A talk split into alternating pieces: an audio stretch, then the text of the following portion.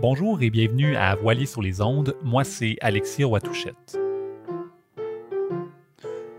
Voici le second de nos deux épisodes sur le passage Nord-Ouest avec Jean-Gilles Lemieux. Si vous n'avez pas déjà écouté le premier, je vous suggère d'y passer dès maintenant. On y parle de la préparation du voilier et de la route entre Dorval et Pond Inlet à l'entrée est du passage nord-ouest, en passant par le Groenland. Dans le présent épisode, euh, on continue d'alterner entre des questions techniques et le récit de voyage de Jean-Gilles de Pond Inlet à l'Alaska. Sans plus tarder, on reprend où on a laissé en abordant la relation que l'équipage a entretenue avec les Inuits. J'imagine que faire le passage nord-ouest, c'est aussi finalement visiter des gens qui, eux, habitent là.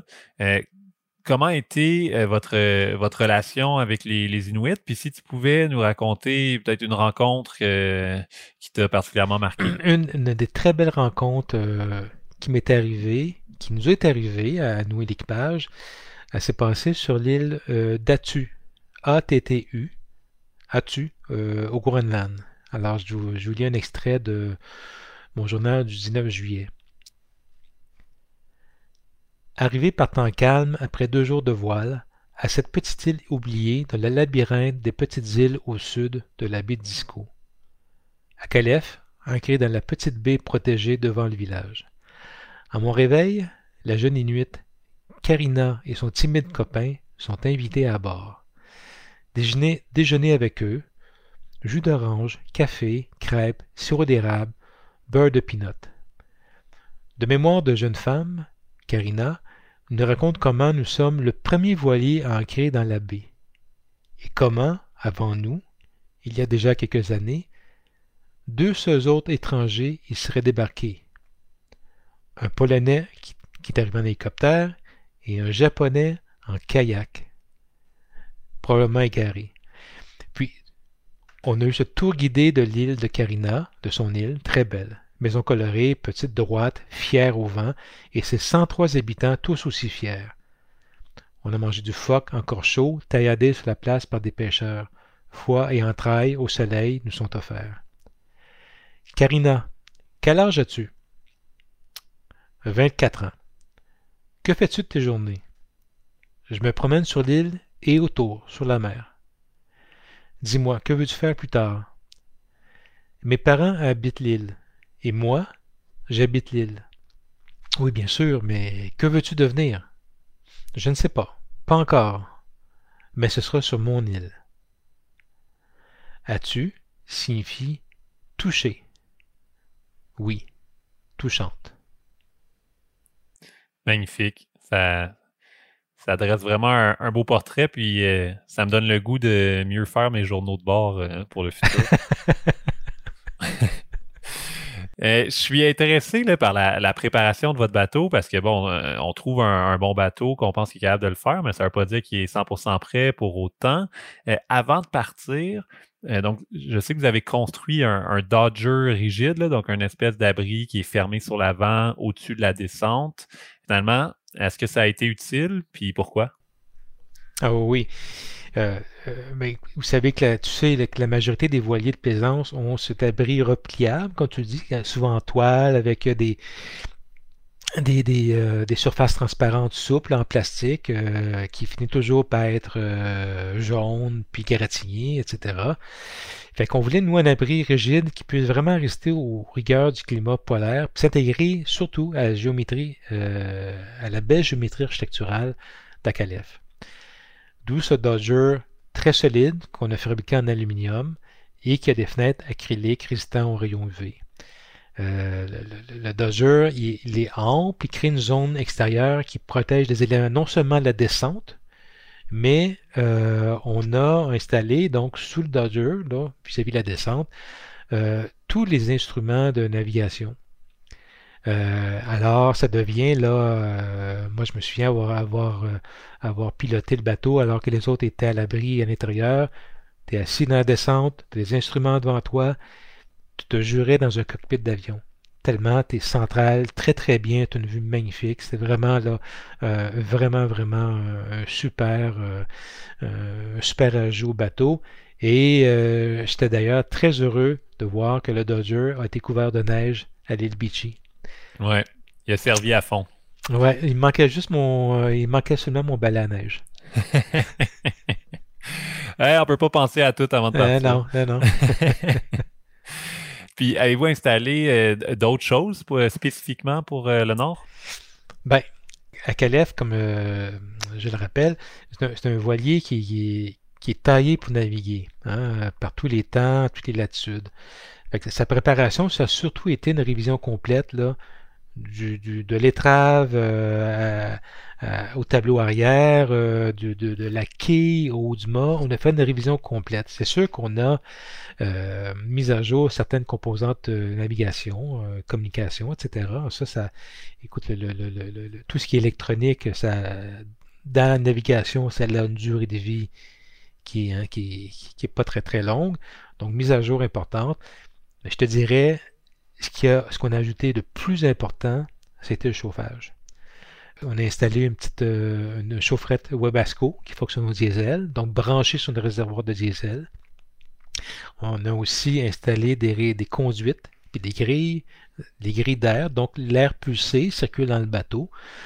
Puis c'était euh, non seulement pour le réchauffer notre, corps, nos personnes et notre morale, mais c'était vraiment euh, euh, fabuleux pour faire sécher les, les bottes, le linge qui était mouillé, les mitaines, etc. Là, c'était vraiment, on a navigué quand même au sec, on peut dire, dans, une, dans des températures qui avoisinaient le, le, zéro là, en été. Puis je dirais que le, le chauffage, ça l'a évité, ça comme je dis, ça l'a évité quelques rébellions d'équipage, ça c'est sûr et certain. Quand même, c'est non négligeable. Le, confort, euh, un petit peu quand même euh, pour un long voyage comme ça. Euh, j'imagine que tu as lu pas mal avant de, partir pour le passage du Nord-Ouest. As-tu un livre euh, en particulier là, qui, t'a inspiré? Euh, évidemment, les, lectures de, de, La longue route de Bernard Boitessier, de Mémoire du large d'Éric Tabarly, ça, ça t'apprend vraiment là, comment, comment eux se débrouillent, comment leur truc, comment. Euh, d'ailleurs, j'ai copié le, le, dôme qu'Éric Tabarly avait fait sur son, sur son sur Pendwick 1. Il y avait un petit dôme en plexi pour sortir sa tête puis regarder. Euh, d'ailleurs, comme, euh, comme Tintin, comme, le, comme le, le, module lunaire de Tintin a aussi, euh, aussi un dôme. Et donc, j'ai installé ça sur Murmure à l'époque. Donc, tu copiais Tabarly ou tu copiais Tintin? ben, les deux, un mélange des deux. Mais non, mais, mais ces lectures-là, c'est important parce que c'est des gens qui te, qui, te, qui te donnent leur expérience. Et c'est très. Moi, ça, me fait plonger dans, dans, ces voyages-là. Euh, évidemment, il y a Amundsen, euh, l'Odyssée de l'endurance d'Ernest Shackleton. J'ai pas eu à utiliser ces trucs, évidemment, euh, heureusement, parce qu'on n'est pas, on n'a pas hiverné. ouais, vous n'avez pas mangé les chiens? Non, on n'en avait pas d'ailleurs. Mais la, la lecture, qui moi, qui m'a, qui m'a fait plonger dans ce, dans ce, dans ce voyage-là. C'est journal, euh, c'est le, le, journal aux mers polaires de Joseph Renaud Bello. Euh, Bello était parti, a, a, rédigé ce, ce journal-là, imagine, imagine-toi, euh, dans le passage, parce qu'il était à la recherche.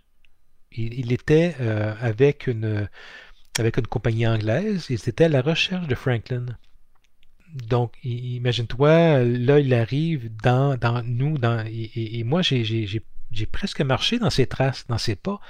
Et on fait, euh, quand tu vas dans le passage du nord-ouest, tu fais les mêmes routes que, que Bello, que, que Franklin. Euh, on est passé à quelques centaines de mètres des épaves de Franklin. Euh, tu, prends la même route d'Amundsen. c'est ça, c'est tu, tu refais ces parcours-là toi-même. Et puis d'ailleurs, euh, j'ai vu, euh, j'ai revu euh, entre autres Bello sur Beachy parce que il est mort sur des glaces à proximité, donc une stèle qui, qui lance son honneur. Et surtout, le fameux détroit de Bello, qu'il a découvert. Il l'a découvert. Il a découvert. Il n'y avait pas beaucoup de monde qui était passé là avant. Non, non, non, non, non, c'est fabuleux. Donc, euh, donc, très, très inspirant. Magnifique livre. C'est super ça. Ben, euh, je le, je le connaissais pas, celui-là, qui est parti donc euh, chercher l'expédition perdue de Franklin, puis qui est lui aussi finalement mort à la recherche. Il est mort au cours d'une deuxième expédition là, avec sur le prince Albert. OK. Donc, euh, je rappelle qu'on est avec euh, Jean-Gilles Lemieux puis qu'on jase euh, Passage du Nord-Ouest. Jean-Gilles, le 14 août, donc environ deux semaines après avoir quitté Pond Inlet, vous atteignez le point le plus au nord de votre navigation. Donc, on est à près de 75 degrés. Et vous débarquez sur l'île Beachy, dont tu viens de nous parler un petit peu, où se trouve euh, des pierres tombales euh, qui datent de l'expédition de Franklin qui tentait de passer le passage du Nord-Ouest. Et euh, tu trouves sur l'île Beachy des, restes de cannes de conserve qui sont là finalement depuis 1848, quand l'expédition s'est tragiquement terminée là. Peux-tu nous présenter la scène puis nous dire pourquoi cette rencontre t'a marqué? Ben, l'île Beachy était, euh, était prévue, mais pas nécessairement. C'est-à-dire que l'escale où on devait se rendre, c'était. Euh, alors, j'ai pas de mémoire. Euh, Donc, vous prévoyez pas aller nécessairement à Beachy, évidemment, avec les glaces et tout, on ne sait jamais non plus. Ben, ben c'est ça, parce que quand tu entreprends le passage, le, le, le, le chronomètre part, donc tu, tu, tu, veux faire le passage. Donc, Resolute Bay, j'ai trouvé le nom. Donc on devait, on devait se rendre à Resolute Bay et ensuite euh, pied vers le sud par, euh, par le détroit de Peel, ok? Mais les glaces nous empêchaient, donc euh, ben, écoute, alors l'île Beachy est là et heureusement parce que pour moi été le, c'était le moment le plus le plus émouvant. On nous sommes restés là trois jours. C'était le moment le plus émouvant du voyage. C'était comme tu, tu, débarques tu débarques sur, sur Beachy. Premièrement, on était le, seul voilier. Tu t'ancres, tu, vas à terre, et là, il y a les, tombes de ces, de ces des marins de, de, de, Franklin et aussi d'autres tombes de marins qui sont venus à leur recherche. Ça, c'est vraiment poignant. Euh, les cannes, tu, tu, le mentionnes, les cannes de conserve qu'ils avaient embarquées à bord de, de, euh, de, leur bateau. Mm-hmm. Ces cannes-là avaient été, c'était une technologie assez nouvelle à cette époque-là, donc les cannes étaient soudées au plomb. Et euh, le, fabricant, euh, à cause des délai de fabrication, n'avait pas euh, tu, vois que toutes les soudures, c'est une grosse soudure de plomb très baveux. Là, et le plomb, ben écoute, c'est, c'est, paraît-il une des causes là, qui fait que l'équipage a eu, a eu, des, des, moments de folie. Donc, donc tu, tu, vois ça par terre. Tu vois aussi euh, la, une, une, habitation. Il reste quelques décombres en bois de, de, l'habitation qui s'appelait Northumberland, Northumberland House. Excuse-moi en anglais qui était aussi une autre, un autre abri de, pour une expédition euh, de, Franklin. C'était leur quartier d'hiver. Donc, tout ça, c'est vraiment, vraiment, euh, vraiment euh, très, très, très émouvant. Très, très beau, l'île Beachy. Encore une fois, si vous y allez, prévoyez un arrêt à l'île Beachy, absolument. C'est incroyable que ces choses-là sont encore là après autant de temps et, fascinant finalement. C'est ça, les, cannes qui auraient causé le, saturnisme, je pense qu'on appelle, qui est contamination là, par le plomb, qui aurait, qui expliquerait peut-être en partie le fait que l'échec finalement de, de la recherche du passage nord-ouest par euh, Franklin. Il y avait les cannes puis aussi la tuyauterie en plomb du bateau qui servait à désaliniser l'eau et par le fait même aussi à abreuver l'équipement équipage en, eau douce. Donc euh, oui, euh, le plomb, là, c'était euh, un des grands un des grands meurtriers. la navigation, évidemment, les cartes sont, sont mieux que que Franklin avait, j'imagine, mais, mais c'est encore, paraît-il, des eaux qui sont finalement peu cartographiées. Étiez-vous souvent en dehors des zones cartographiées? Ben écoute, nous, on a un petit bateau, hein, et quand tu, quand tu sais qu'il y a seulement 10% des eaux de l'Arctique qui, sont cartographiées, et là, ça a changé parce que ce qui a aidé à augmenter le, pourcentage de, zones sondées, c'est la recherche, entre autres, qu'ils ont fait pour euh, les bateaux de Franklin. Euh, ils ont ratissé carrément certaines parties. Donc, mais nous, on n'avait pas, en 2013, on n'avait pas ces données-là. Ce qui fait que dès qu'on cherchait un petit abri pour se réfugier, une baie quelconque où un gros bateau ne peut pas aller, ben là, on était complètement dans, dans, dans. C'est des grosses euh, sections de la carte finalement où il n'y a pas de il y a pas de chiffres, il n'y a pas de levée. Ah euh, oui, écoute, non, il n'y a, a rien. Euh, c'est écrit sur la carte d'Admiralty, pas de pas de sondage, donc tu entres là vraiment avec, avec grande attention. Mais on n'a pas le choix parce qu'un petit bateau pour se réfugier du vent, c'était souvent les seuls endroits. Et aussi avec, on voulait on voulait aussi s'ancrer dans environ 10 mètres d'eau. Euh, à cause justement des, des, écueils autour, puis aussi avec la longueur de chaîne requise. Donc, ça demandait euh, un, fond assez, assez haut, mais évidemment pas trop. Donc, d'où ces baies-là euh, qui sont, sont qui n'étaient pas sondées. Et sans compter que maintenant, euh, en 2013, 2, 3, 4, 5 ans auparavant, peut-être que ces baies-là n'étaient même plus même pas encore accessibles. Les glaciers fondent là-bas, donc il y a des, des, des ouvertures comme ça dans certaines baies.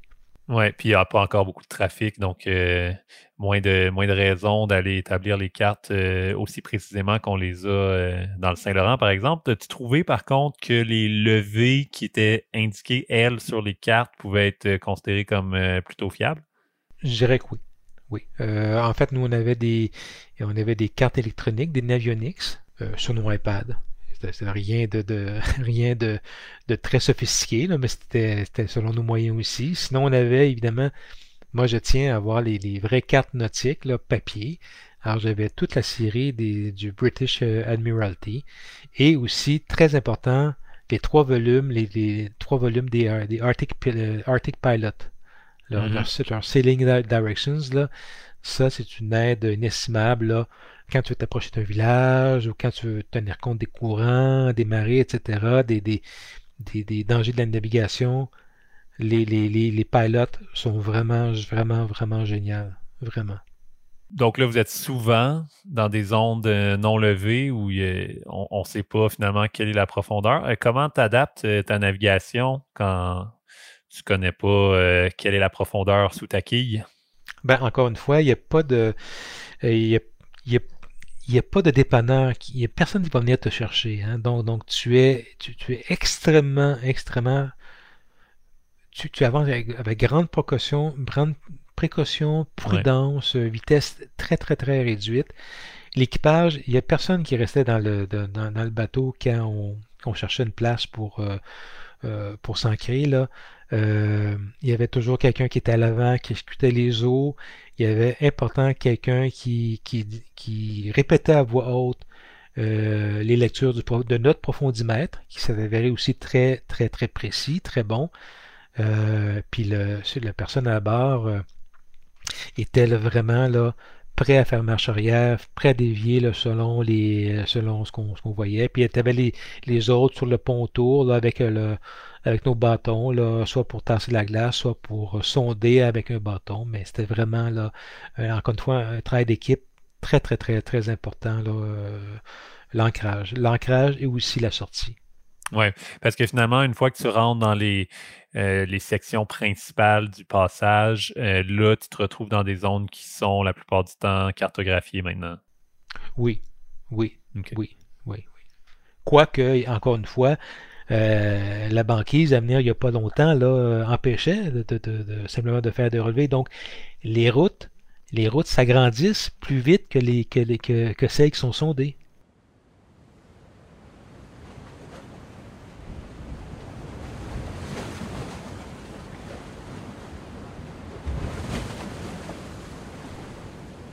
Si on continue ton voyage un peu, là, donc euh, après avoir visité l'île Beachy, euh, vous attendez dans la baie euh, d'Erebus et de Terror, qui sont le nom des deux bateaux de Franklin qui ont hiverné là, je crois, en 1845-46. Donc là, vous êtes là. Qu'est-ce que vous attendez? Pourrais-tu nous décrire votre situation à ce moment-là? Bon, alors on est, on est en, en attente d'aller vers le sud. Hein. Euh, la, la, promenade était super sur, sur, euh, sur l'île, mais il fallait que nous, qu'on descende vers le sud pour aller ensuite vers l'ouest. Donc, les, encore une fois, les cartes nous montraient que les, glaces nous empêchaient de... et ce qu'on craignait, premièrement, c'est d'être aussi piégé par des glaces, non seulement dans cette baie-là, mais il euh, faut rappeler que faut rappeler, faut, faut le dire, c'est que l'eau de la baie est à, moins 1 à notre thermomètre. L'eau salée hein, gèle un peu plus tard que l'eau douce, moins 1, avec une température de près de moins 10 ressentie au, visage.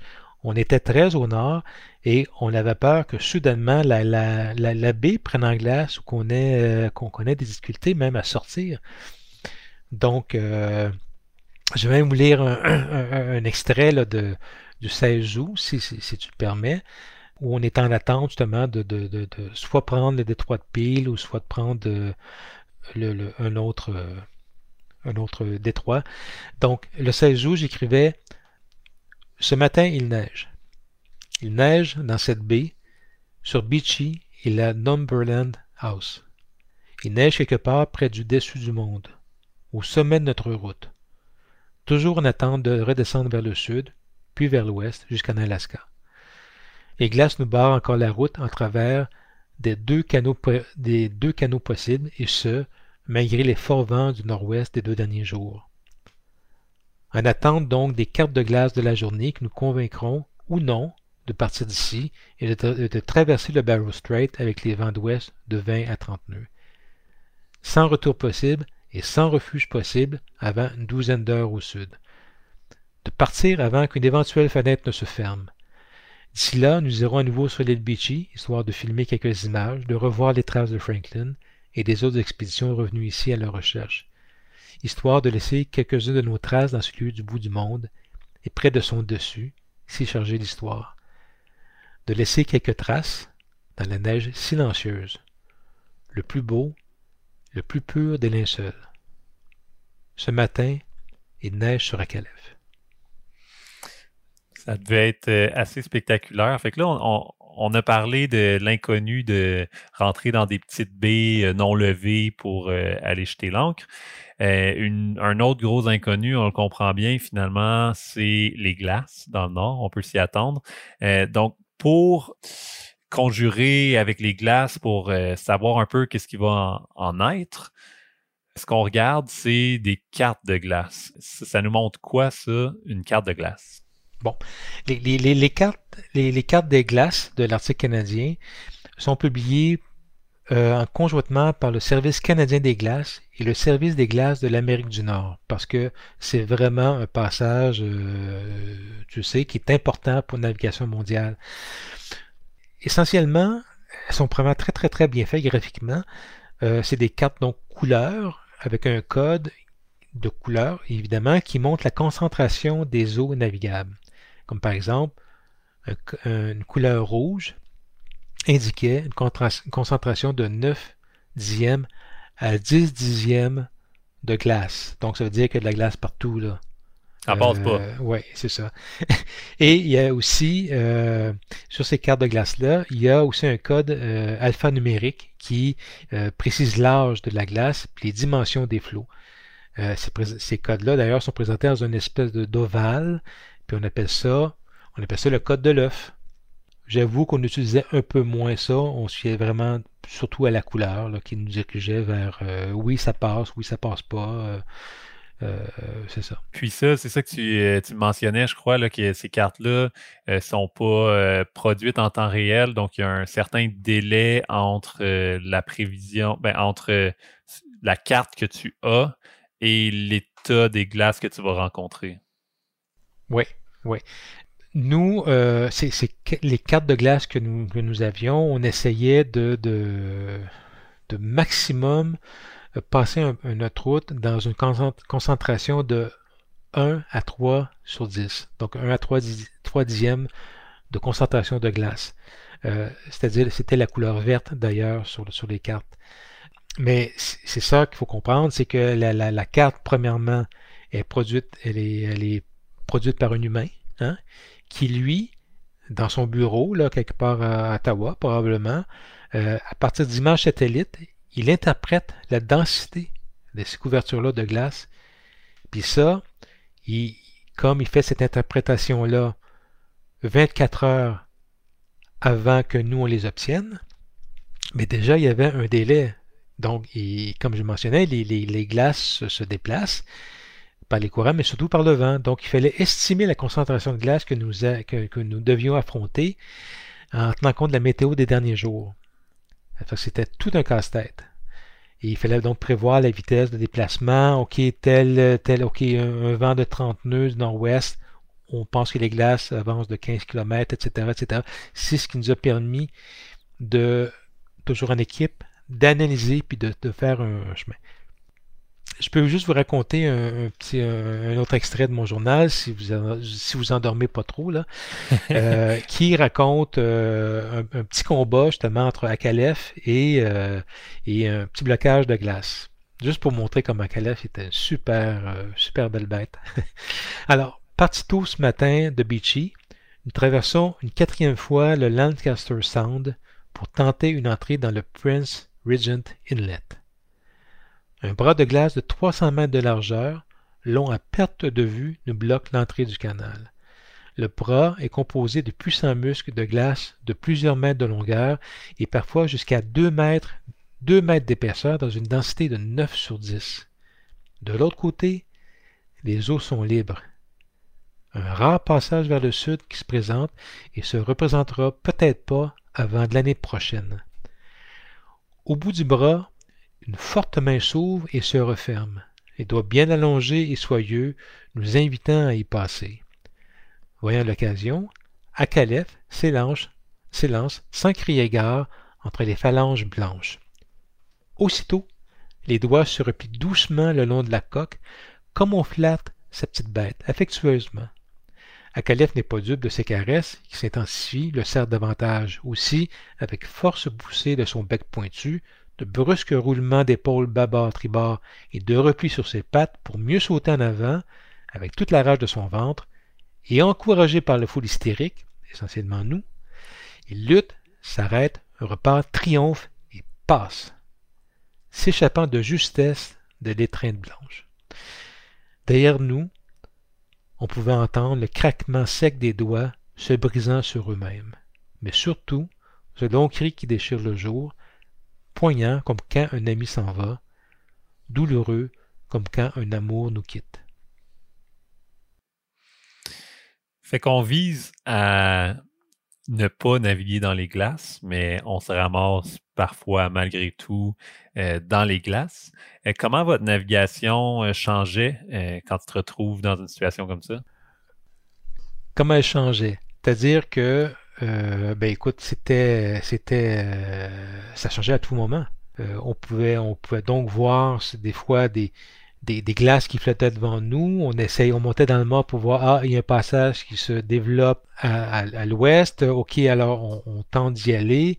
Puis à un moment donné, les glaces bougent. Ou ils arrivent de nulle part. Et là, il faut retravailler notre route, il faut repartir.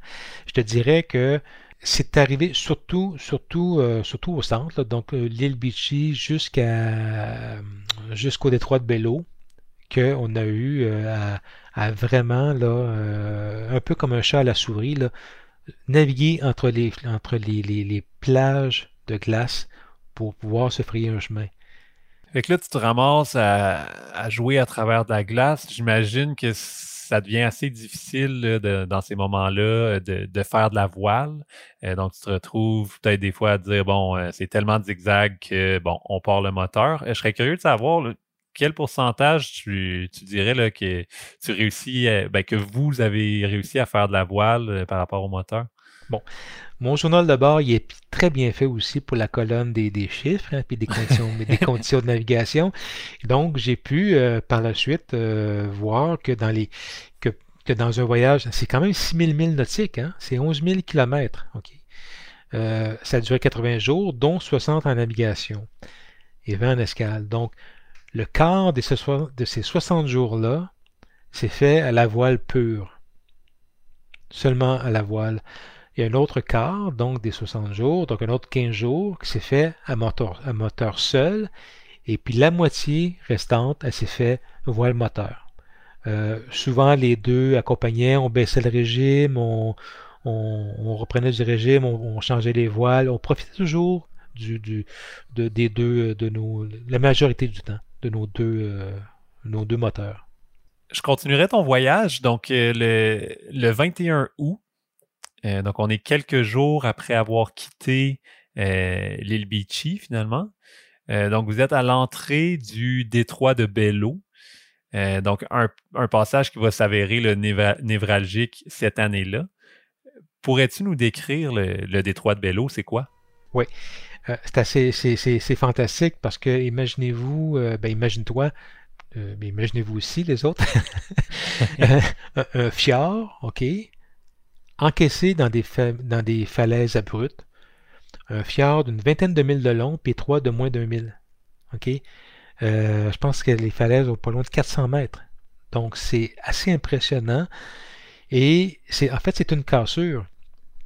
Et comme je, comme, tout comme je l'imaginais, c'est les glaces qui ont. C'est comme si les glaces avaient buriné euh, le, bout supérieur du continent nord-américain. C'est vraiment le, le, le, de Bello. Au sud, c'est le continent américain. Et sur la partie nord, ce sont des îles arctiques. Et, donc, ce détroit-là, c'est pour moi un peu comme un goulot. Et je me dis, je me dis que bon, ben, on est en Arctique, il y a ce goulot-là qui est le goulot qui est au nord du, continent américain. Ben, c'est probablement la rencontre des eaux, en tout cas une partie des eaux euh, d'Atlantique et du Pacifique qui se rencontrent dans ce goulot-là. C'est le point de rencontre. Et euh, puis je me dis, ben, c'est peut-être là aussi que les, que puissants courants de marée qui alternent d'est en ouest deux fois par jour à, près de 8 nœuds. Oui, puis des beaux reliefs, là, comme tu dis, euh, ça sonne super. Euh, fait que là, tu dis qu'il y a des courants là, qui peuvent atteindre 8 euh, nœuds euh, à cet endroit-là. Donc, euh, pour ceux qui naviguent sur le fleuve, on, connaît ça un peu. Là. Si, le courant part dans un sens avec la marée ou dans l'autre avec l'autre marée, là, tu choisis ton moment en fonction de l'état de la marée. Puis là, tu pars deux heures avant la marée haute pour maximiser l'utilisation du courant, si je comprends bien. Qu'est-ce qui est arrivé à ce moment-là? Ben, en fait, on, se présente deux heures à l'avance, OK?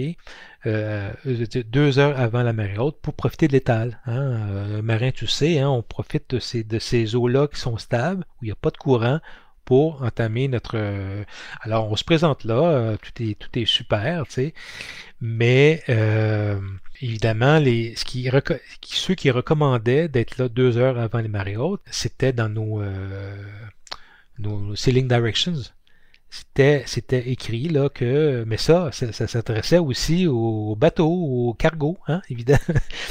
oui, qui n'ont pas les, les, mêmes contraintes euh, qu'un voilier de 45 pieds. Non, non, pas tout à fait. Puis, il faut dire une chose, c'est que c'est un super bon, euh, bon, euh, bon, bon truc de se rendre là d'avance, puis de, puis de commencer notre descente. Mais le détroit, là, était pas libre de glace. Alors, je vous lis euh, ce qui s'est passé. Nous étions entourés de glaces migrantes au gré des marées. Aussi, nous avons appris qu'il est plus sage dans ce cas de ne pas prendre la tête du peloton. Avec toutes ces glaces qui sont à nos trousses, nous dépassent, nous encerclent, nous entraînent vers l'embouchure ouest, un goulot de moins d'un demi-mille de large entre les falaises abruptes fjordiennes, un tumulte blanc qui nous pousse vers un blocus de glace un solide bouchon de 3000 nautiques de long et plusieurs mètres d'auteur immobile. Heureusement, Akalef manœuvrant bien à contre-courant entre les glaces mouvantes, réussira à nous mettre à l'abri sous Halfway Island, l'îlot à mi-chemin du détroit, et ainsi éviter la débat qui fondait sur nous.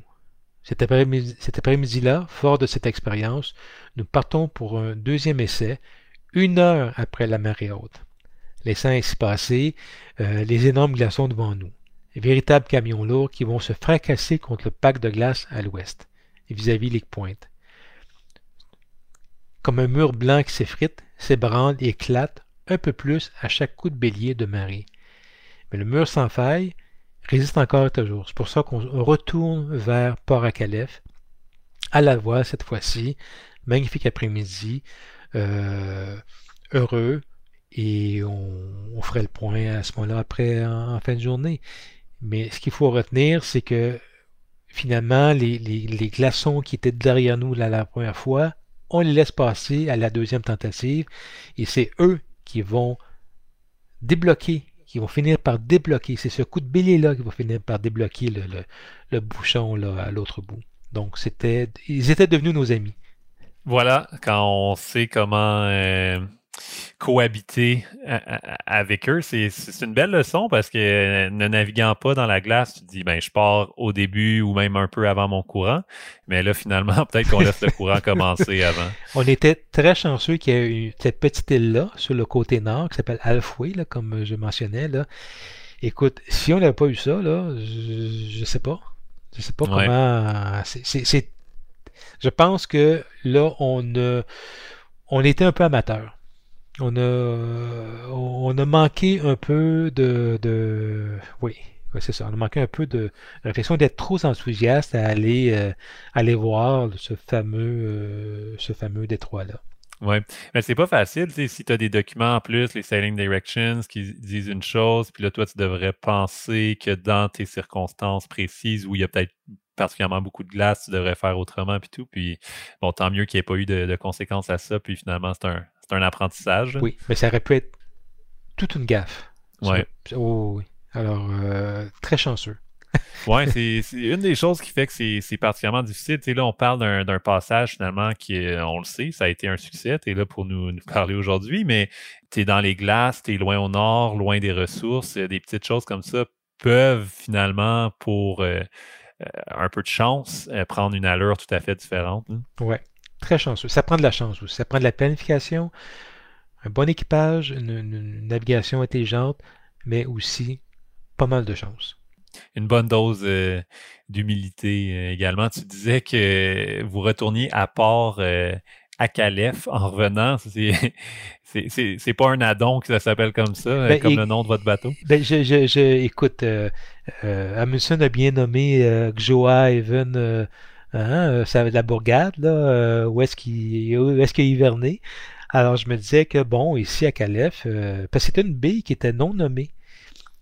Très très jolie et qui aurait pu, euh, à la limite, on aurait pu hiverner là. Si on avait. ça aurait été un des bels endroits. Alors je, je l'ai appelé à Port à Calef comme ça, évidemment, sans. Pour moi. Simplement pour moi.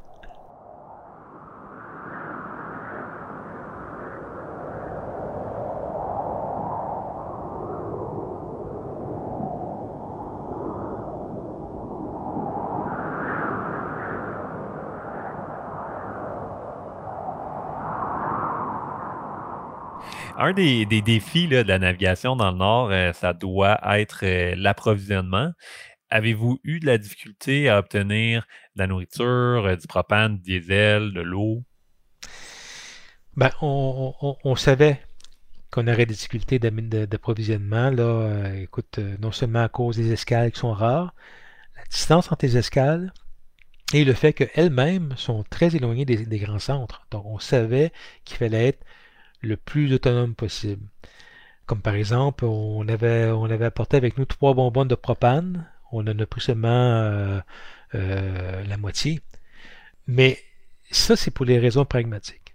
Mais moi, je te dirais, pour la raison éthique et la plus importante, on ne voulait pas dégarnir les populations de ces denrées essentielles-là. Euh, souvent, même en été, dû aux glaces pour conditions météo, les, les, cargos arrivent même pas à ravitailler leur village. Euh, donc, on, on, s'est limité au, ravitaillement, aux choses vraiment, vraiment importantes, là, comme entre autres les légumes frais, et quand il y en avait. OK. Oui, c'est ça, parce que ça, tu en trouves euh, parfois quand même. Euh, très rare. Des fois, tu, tu, tu arrives à avoir miraculeusement une orange, mais tu n'apprends pas, tu laisses, au, laisses, Alors oui, donc il y avait quelques légumes parce qu'on voulait quand même... Euh, après, après, après quoi, parfois un mois ou deux sans manger vraiment de choses, euh, de, choses fraîches, euh, ça, nous, ça nous prenait ça. Autre chose, euh, le diesel aussi est important, non seulement pour se, déplacer. C'est sûr que si on avait manqué de diesel, bon, euh, on aurait probablement pu, euh, en tout cas, on aurait pu s'en tirer à voile, peut-être pas en faisant le passage, mais à retourner. Mais bref, le diesel était super important pour avancer, mais se chauffer aussi. Puis même à ça, on était, on était chanceux d'avoir du diesel parce que parfois, les, il n'y en a simplement pas pour les vaisseaux étrangers.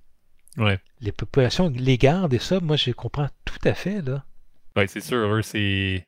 Ils vivent là, toi, tu, tu, tu n'y voyages euh, seulement. Donc, euh, tu, passes en, tu passes en deuxième. Mais en tant que capitaine, j'étais d'une extrême économie en diesel, ça, je peux te jurer.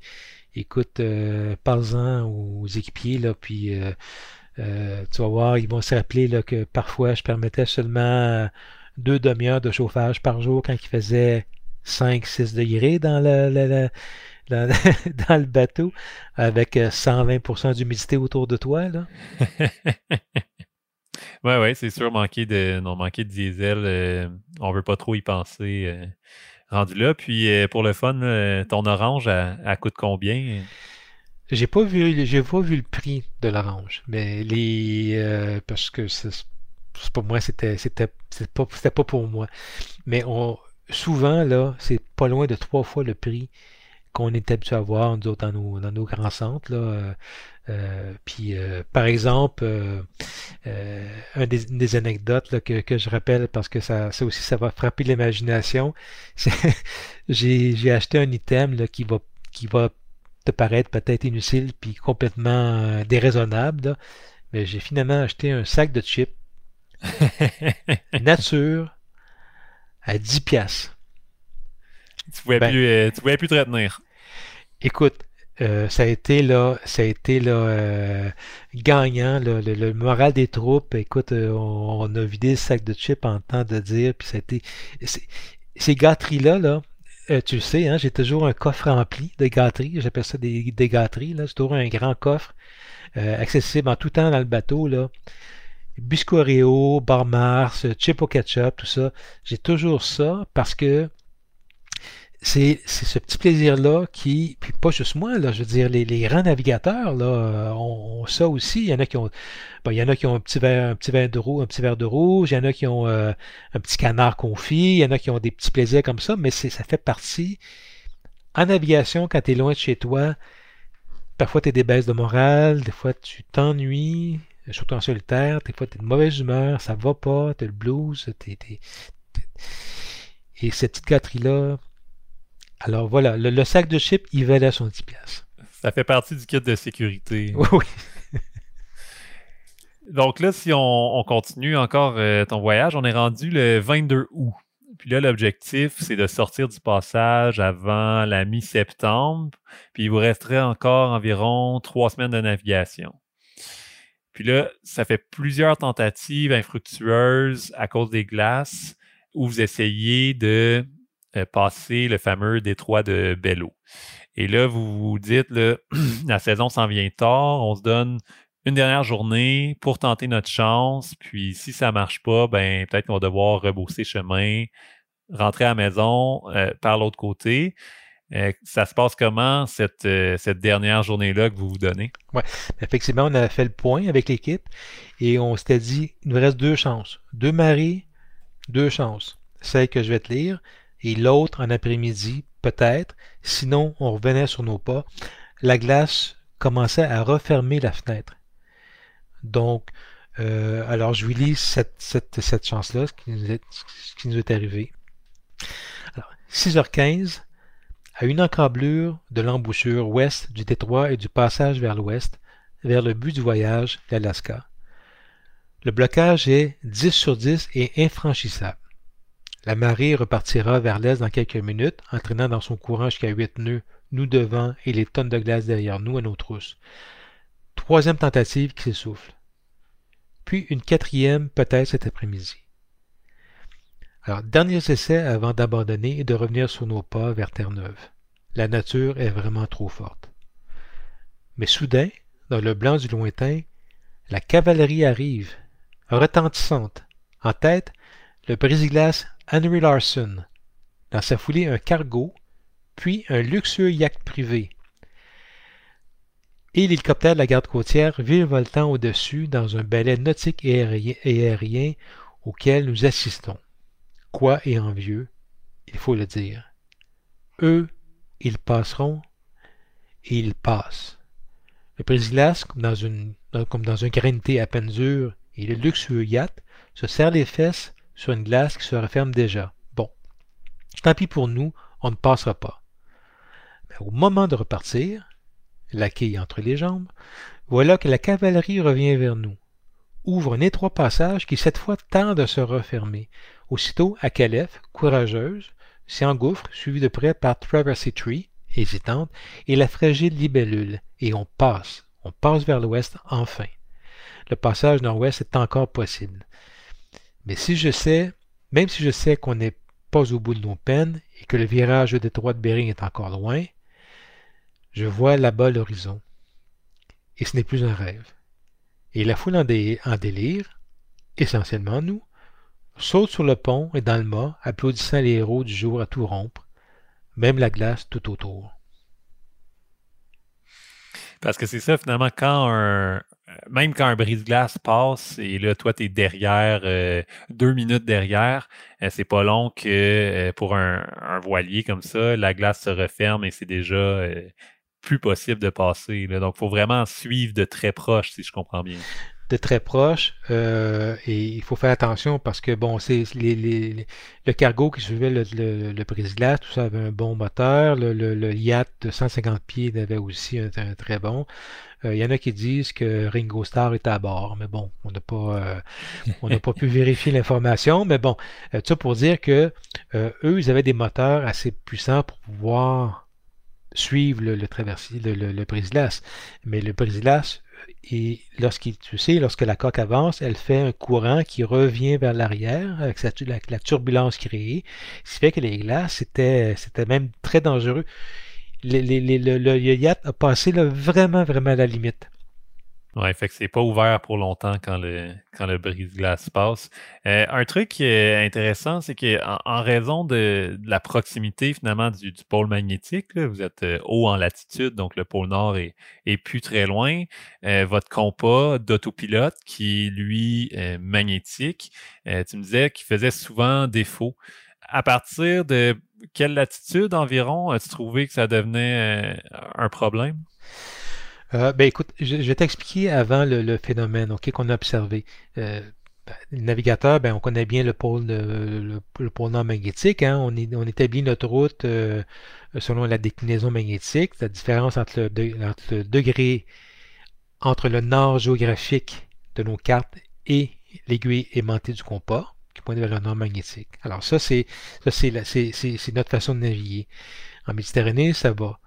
Mais quand on s'approche du nord magnétique, du pôle nord, euh, euh, c'est l'endroit à la surface du globe où le champ magnétique terrestre non seulement converge, mais plonge verticalement vers le centre de la Terre pour ressortir euh, au pôle sud. Donc, plus on se rapproche de ce point, plus les aiguilles, des aiguilles des compas et des boussoles ont tendance à être attirées vers le bas ce qui rend très très très instable. Surtout quand ça brasse à bord du bateau, l'aiguille devient... Donc l'autopilote, lui, il s'affolait, et puis en fait, il perdait le nord littéralement. Là. Donc on n'arrivait plus à, contrôler... Euh, l'autopilote n'arrivait plus à contrôler la route du, mm-hmm. bateau. Donc, en 2013, le, pôle, le pôle nord magnétique, lui, se trouvait euh, dans l'océan Arctique à peu près à 800 000 nautiques au nord-ouest du détroit de Bello. On a ressenti l'effet, euh, plus ou moins fort là, dans à peu près un rayon de 1000 milles nautiques. Euh, soit à partir du détroit de Lancaster jusqu'à Observation Point dans les, territoires du nord-ouest, juste un peu d'arrivée sur la côte d'Alaska.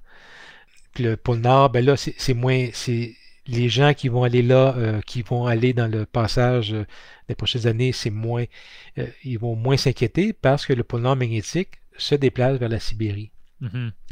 Et, mais par contre, au 19e siècle, ben, il était, le, le pôle nord se, se situait autour des détroits de Bello.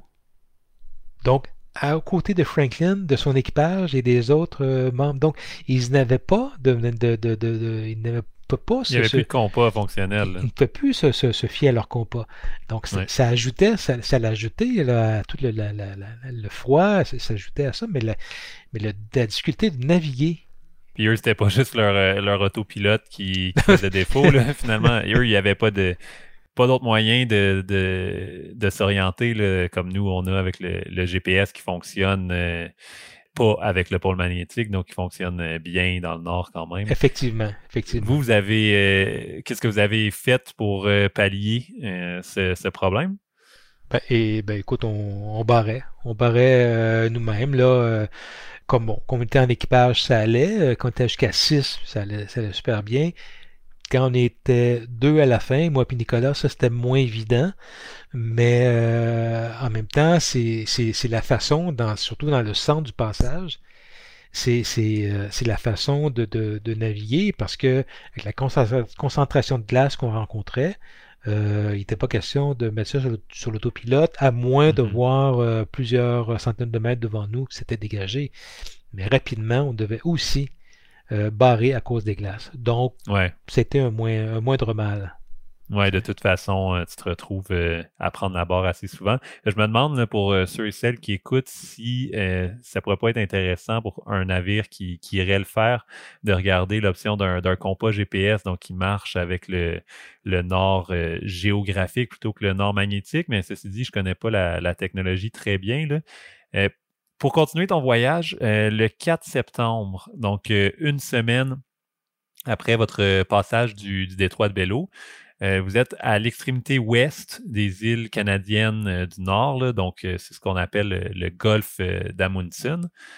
Puis vous y rencontrez, si je ne m'abuse, quelque chose qui est proche du plus gros temps que vous avez eu durant votre voyage. Euh, puis tu me l'as déjà raconté, puis j'aimerais ça que tu nous lises la description que tu fais de ce moment-là euh, dans ton journal de bord. OK, alors voici l'extrait. Seul à la barre avec Akalef, aveugle dans la nuit plus noire que noire, le coup de vent sur la nuque et dans le génois déroulé comme un mouchoir, je devinais la mer formée et mauvaise à nos trousses. D'abord presque un murmure, un chuchotement derrière l'oreille. Ensuite, à mesure que les ondes s'élevaient comme des instruments dissonants, nous montions d'autant à plus de huit mètres sur le dos de la bête, immense. Puis, dans l'effroyable finale qui me semblait sans fin, l'orchestre tonitruant s'accorde avec le drapeau vibrant solo au patara bâbord et que je peinais à, à maintenir dans le lit du vent furieux. Seul repère et guide dans la lueur de notre faux, de notre feu arrière. Au même instant, le mur noir d'eau et de bruit, avec une force sournoise, soulevait la jupe d'Akalef, à nous faire enfourner et culbuter, puis déferlant sur notre dos courbé, nous crachait toute son écume vilaine. Mais nous, nous refusions de sentir. Le hurlement s'estompait avec le train de vagues blanches qui nous dépassait et allait mourir devant nous sans nous. Parfois, une vague solitaire et scélérate venue du plus profond de la nuit noire et de nulle part nous croisait et se ruait sur notre travers, alors qu'Aleph partait au lof, surfant, jeté à sa limite, sur la vague qui roulait et déferlait. Une grosse nuit. La plus grosse. On était, on, j'étais seul avec, euh, avec Nicolas, donc euh, euh, on- en fait, on savait que cette dépression-là euh, allait nous passer dessus, mais c'est une dépression d'est, donc qui était au sud de nous, donc on profitait, on profitait des vents. Sinon, on savait qu'une autre euh, dépression s'en venait, celle-là avec des vents contraires. Donc, on a préféré euh, euh, naviguer de nuit comme ça. voilà. Et dans ce coin-là, il n'y a pas d'escale possible. Il n'y a pas de refuge possible. Donc là, on arrive presque à la fin de votre voyage. Donc, vous passez le détroit de Bering. Euh, donc, vous tournez à gauche finalement. Euh, on part vers le sud. Et le 14 septembre, euh, votre séjour se termine à Nome, donc en Alaska, après 77 jours de voyage et 5700 milles nautiques parcourus, si je ne m'abuse. Donc, c'est là que vous allez sortir le bateau de l'eau. Je suis curieux, comment avez-vous choisi cet endroit et comment la sortie de l'eau s'est déroulée? Bon, alors, alors pourquoi Nome, qui est sur la côte d'Alaska? Euh, parce que justement, comme tu le mentionnes, quand on, arrive dans l'étroit de Bering, on a franchi les cercles polaires, etc., l'agglomération la plus proche où on pouvait espérer remiser à Calais pour l'hiver, c'était Nome. Bien, je précise, là, espérer remiser à Calais, car quand, au moment de la planification du voyage, puis même lors du départ, je ne savais pas qu'on pourrait euh, hiverner euh, à Calais, euh, à Nome. Bon, c'est sûr qu'il y avait Anchorage qui était 1300 milles nautiques plus loin. Ça, je ne voulais même pas l'envisager. la route devant nous était déjà assez longue et barrée d'inconnus que je ne voulais même pas m'en faire tout de suite pour son dénouement. il fallait aussi que, que j'y arrive. je n'étais pas sûr de faire le passage. Donc, vois-tu, on est parti sans ça. Et, c'est seulement trois semaines avant notre arrivée à Nome qu'on a eu la confirmation qu'on pourrait peut-être tirer Calais hors de l'eau et l'hiverner à Nome. Alors j'explique. Lors de son passage du nord-ouest qu'elle avait effectué l'année euh, auparavant, Nicolas avait rencontré Roland, qui lui-même a fait le passage quelques années auparavant. Roland, c'est un personnage religieux d'une extrême droiture. Il tenait un petit chantier euh, où il s'entassait des, quelques bateaux de pêche et des barges de chercheurs d'or. Lui-même, il disait qu'il avait eu cette révélation, c'est-à-dire qu'il devait aider son prochain et notamment tous ceux qui réussiraient à faire le passage. Et Roland venait tout juste de terminer la fabrication d'une remorque pouvant loger un voilier de 45 pieds, exactement la longueur de. Alors, quand j'ai vu Roland plonger courageusement dans, dans, l'eau du port qui était trouble et glaciale, tu le vois plonger pour aller arrimer à Calais sur la remorque qui est, immergée, qu'on voit absolument pas. Et quand j'ai vu Akalef, finalement, marcher divinement sur les eaux en équilibre sur cette remorque-là, tirée par un tracteur. Remorque qui semblait avoir été conçue exactement pour elle. Alors là, je t'avoue que j'ai eu une petite montée de foi. Puis encore aujourd'hui, là, je peux pas m'expliquer ce miracle-là. C'est ça, c'est Roden oui, la, scène est, vraiment euh, cocasse à s'imaginer, cet homme qui plonge dans l'eau pour aller attacher un bateau sur une remorque. Écoute, il, a son, il a son dry suit, OK, au cou. Il est chauve, il est nu-tête, OK. Il plonge comme ça, OK, avec une corde pour aller attacher le, bateau euh, 3 mètres sous l'eau. C'est. Ouais, c'est ça. Moi, j'aurais jamais fait ça. Personnellement, là ça fait euh, une fin atypique euh, à une aventure atypique, euh, tout ça. ben, Jean-Gilles, moi, j'ai appris plein d'affaires, puis j'ai plein de, belles images du Nord en tête. merci beaucoup d'avoir participé avec nous aujourd'hui. C'était de très, très, très grand plaisir. Ça me replonge dans, un fabuleux voyage.